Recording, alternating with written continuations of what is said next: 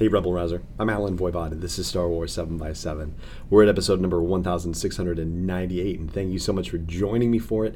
Thank you so much for subscribing to the show. Thank you so much also to all the patrons who are helping to make this possible at patreon.com slash SW7X7. Yes, I'm still coming at you from Times Square in New York City. You can have a look down behind me if you're watching the video version of this. And, you know, we are just going to jump right into the show, which is the second half of my conversation with composer Ryan Shore. He is the gentleman who is scoring Galaxy of Adventures and before that, Forces of Destiny, the two Star Wars uh, animated cartoon series that have premiered on YouTube. And you've actually seen Forces of Destiny possibly on the Disney Channel as well. Galaxy of Adventures is his new and current project for Lucasfilm. And there's other stuff that he's doing with Lucasfilm as well. And we're going to get into a lot of that stuff and how he is doing the amazing job that he's doing, which is rather more complicated than it might seem at first blush in the rest of the conversation. I hope you enjoy it. And I'll say this right now because we're going to sign out at the end of the interview. So I'll just simply say for the moment, may the force be with you wherever in the world you may be. And let's get to the rest of my conversation with Ryan Shore. And do you find that's had an influence on the way that you end up conducting? Um, and I guess that sort of opens up the question as well as to how the music how the music is created for Forces of Destiny and Galaxy of Adventures as well, because I imagine it's probably not necessarily on the same scale as it would be for a feature film production, but um, maybe I'm mistaken, and you can set me straight on that. Sure. Um, well, actually, the scores that that that I have written for Forces of Destiny and am now writing for Galaxy of Adventures um, are very much cut from that same type of cloth that that Williams. Um, I mean, he he he he's created you know the indelible music language of the Star Wars universe. Um, you know, with his iconic themes and also with just his overall musical vocabulary. Um, you know, just by being inspired by so much music that has occurred, you know, prior. Um, and so, um, so for yeah, for me, that's a massive influence. And um, we we do those scores actually with the same scope and breadth of of the orchestra and choir, um, and uh, so it's very much you know in that you know uh, vocabulary of Star Wars. Got it. And you to ask this question, um, you know, we are moving into a space where I am not necessarily as literate, and so I will you know, in advance, thank you for uh, for helping me along and the rest of our listeners along as well. But um, when it comes to John Williams, you know, his music, as I've read analyses here and there, I've heard the phrase creative paraphrasing, like taking the works of luminaries like Holst or Strauss or Stravinsky or Wagner, and you know, having things that are are similar, but being able to vary elements of them and make them his own. And you know, is a that's something that you know you've seen in your own analysis of his work and how does that translate if it does to the way that you approach doing the work for say galaxies of galaxy of adventures is that you know kind of a way in which you could look at williams's work and interpreting it for the purposes of these shorts? And how much of it is is your own composition just outright? Sure. Um, so when i'm writing for for these series um, I'm not consciously thinking about you know other composers like Holst or Strauss or Stravinsky and uh, Wagner. Um, I, however, we're all inspired by and learn from the the music masters, and you know we stand on their shoulders. Um, so even though I'm not really thinking specifically like, oh, you know, what would Holst write in this moment? Um, I, I think it would be pretty difficult to just escape or why would we want to escape? You mm-hmm. know, the, the uh, all of that, you know, all that brilliance, um, you know, that, that, that has come before. Um, so uh, certainly for Force of Destiny, Galaxy Adventures, you know, I, I continue creating from within that language, but at the same time, I'm of course composing from my own experiences. You know, every composer has their own sensibilities, um, and uh, you know, Williams is, is is is a massive influence on me, as are many other composers. Um, but I've you know I've studied John's music um, at great length. I've had the the great fortune of conducting some of his music in in concert, um, and so I, I know the music really well, and I'm certain that absolutely has an influence on me while while I'm writing. Um, and then it's interesting on Forces of Death, like the the directive that I've been given on each series is a little different. So on on Star Wars Forces of Destiny, um, I used John Williams themes um, for you know any times those characters, and obviously all those themes have already been um, established.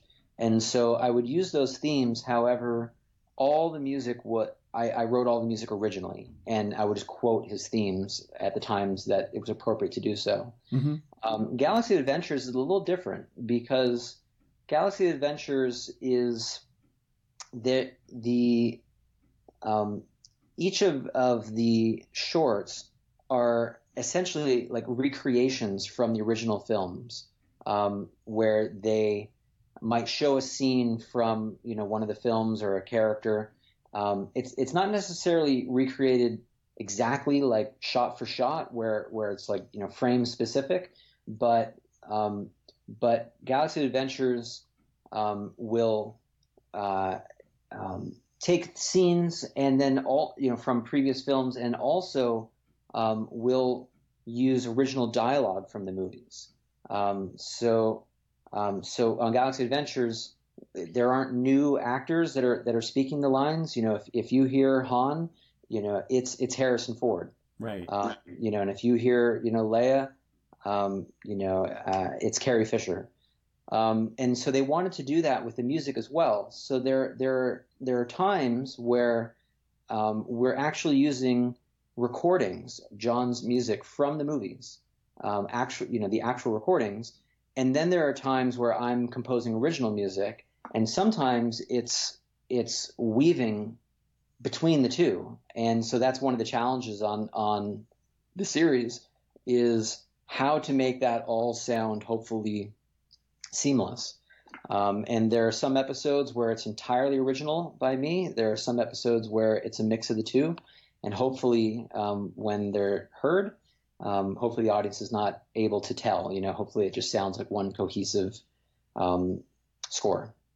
Yeah, I've watched just about all of them, and I'm amazed at how seamless the experience is. So I'm, you know, I'm not surprised to hear that there is, you know, some original stuff blended in, and I'm a bit surprised, and hopefully this comes across in a, you know, in a polite way that there is uh, you know, a selection that have totally original music in it because I would not have been able to tell the difference. So, I mean, that, you know, to me at least says that what you're composing is right, you know, on, you know, the same caliber and, you know, in the same, you know, feel as what Williams himself is composing. So, you know, I, you know, love the idea also that you would bring your own uh, experience and your own intuition into this as well. And I'm sure you are, but it still all feels very much like Star Wars.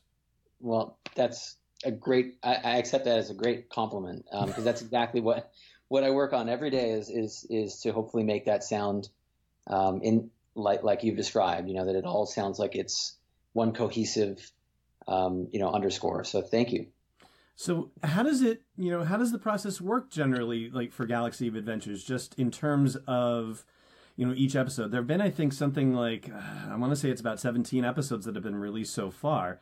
Mm-hmm. And you know, composing for just one minute, or you know, composing along with you know, blending and weaving for one minute, I you would think on the one hand, ah, it's just a minute, but I imagine that it's almost even more challenging because it's only a minute long. Can you, you talk about the process of you know where you come in on a given episode of Galaxy of Adventures and and you know how your involvement starts and what and what happens? Sure. So um, I see the episodes before they are locked. Um, you know, they'll they'll share with me works in progress so that I can begin to see what the episodes are about and um, let them ruminate and gestate and process um, within me. And then uh, and eventually, of course, they, they lock the picture when it, when it's ready for scoring, and we we do a spotting session, which is where um, I meet with the producers and the directors and the creators of the episodes, and and we talk about them, and we talk about um, what type of music we should have and what the function, the role of the music will be in the episode. Um, if we'll have music throughout the entire episode or not, or if, if it's only going to be in certain places, we talk about exactly where it should start and where it will end. Um, it's interesting what you mentioned about um, the lengths of the episodes. That actually is really a challenge. Um, you know, when an episode is only a minute long, or sometimes they're, they're longer than that, sometimes they're a little shorter than that, um, it, it sort of presents its own challenge because um, like an episode might be an action sequence or might have an action sequence in it, and um, and then before you know it, the episode is done. So it's it's kind of a challenge that you're you're sort of ramping up and getting into something, but you still need to make it feel like you didn't just sort of end abruptly. You know Right. that that um, it didn't sound like hacked off or something like that. You know, right. you know so we give a lot of thought you know to how how to hopefully make that feel like a, a cohesive story unto itself um, so uh, that's pretty much the process and, and then i'll write the music and um, send it to them and, and they'll review it and um, if they have comments then um, you know i'll make updates and, and we'll just uh, we'll just collaborate back and forth and, until uh, un, until the music is approved And then when you have to go, you know, in for uh, situations where some of the music for a given episode has to be um, performed originally, as opposed to Mhm. using um, John Williams's uh, recordings. Mhm. Um, once it's approved, then you have to go into a recording studio with the full orchestra. Um, n- no, on on Galaxy Adventures, um, I actually do the original composing in my own studio, uh, and and I don't I don't record it live. So, are you? Um, does that mean that you are playing all the instruments for all intents and purposes? And uh, that feels like a stupid question in my mouth, and I'm sorry. Not at all. Uh, yes, essentially, um, I am performing all the instruments. However, uh, I'm not necessarily performing them like I'm not taking a cello out of its case, you know, out of the closet and warming it up, and putting the rosin on the bow, and setting up a mic. right. Uh, you know, I'm, I, I do it within uh, my all of my gear. You know, I have a, a very large setup for, um, you know, with a lot of, uh, um, of you know, extremely high quality sounds that I can compose with. And so that's actually another aspect of these projects is um, I, I work really hard to make sure that all of that sounds hopefully as absolutely live as possible, especially because um, I'm I as I'm editing sometimes or, or going transitioning between my music and and original recordings. So um, that adds sort of an additional challenge into it. You know, I find that if if you do a score completely, um, you know, if, if I do a score completely in my studio, um, you know, I work really hard to make sure it sounds live. But if you're not hearing it against another live recording, there can sometimes be a bit of a suspension of disbelief. You know, where you didn't have something to compare it against. Um, hopefully, it sounds live unto itself. Um, but as soon as you play another live recording next to it, you, you kind of have to work all that much harder to make sure that you know th- this stuff sounds real. Because uh, if you transition back and forth, you know it, it can it, it could be a giveaway. Um, but I work really hard to make sure that that hopefully never sounds that way. Actually, it makes what you're doing sound even more impressive considering how seamless it sounds when you actually watch the videos. Thank you. Yeah, it's something I work really, really hard to do, and and um, uh, and it's something I would do anyway. You know, I of course want the music to sound as as great as it as as it hopefully can, but it's definitely an extra challenge on this one. So that means that you also have to have, um, I guess, access to the recordings from the um, from the soundtracks at kind of a deeper level. Like you're not just dealing with you know a CD or listening to it on Spotify and doing this, right? I mean, you actually have you know more detailed breakdowns of these recordings. I would imagine. Not necessarily, um, because um, uh, when when you record an orchestra live and and everyone's in the room and all the microphones are up, there you, you, you don't really have separation of, of the individual parts. Um, I mean, yes, there may be microphones right over the brass, and there may be other microphones right over the, the strings, but um, to, you know, just to make an example, mm-hmm. but um, but they're all in one room, and when the trumpets start playing, their sound is going to be picked up in every microphone in the entire room. Okay. Yeah. Um, so so even though the strings, you know, are primarily getting the strings, they're totally getting, you know, um, brass and woodwinds and certain instruments cut through more than others. Um, you know, uh, one trumpet played really loudly could could obliterate an entire orchestra. You know, like, um, you know, you could have an entire orchestra going nuts, and you and you could you could have one piccolo that you know is playing above everything, and you can hear it clearly because um, certain instruments just you know resonate in that way. Um, so so if I'm using original recordings um, from the 1970s or the 80s, there there really aren't stems as we would call them, um, or stripes or splits or, or, whatever you might want to call it. It's it's really just like you have the final recording um, that that would be on the soundtrack. So you have to be very creative on, on how to edit with that material if, if, if I'm going to use any of that because I don't I, if I'm going to use a section that's within a piece of music, I may not have a clean intro or, or ending on that to work with. And so I have to, you know, find ways of being very creative to to seamlessly go in and out of those pieces. And would I be correct in imagining that you know part of the the blending challenge also is the fact that when you are composing and you're creating the music in your studio, you don't necessarily have the benefit of having multiple instruments playing at the same time and being able to be caught on different microphones around the whole space and so that creates sort of a sonic challenge for you as well? Very insightful. That's a very insightful question, and that's entirely true.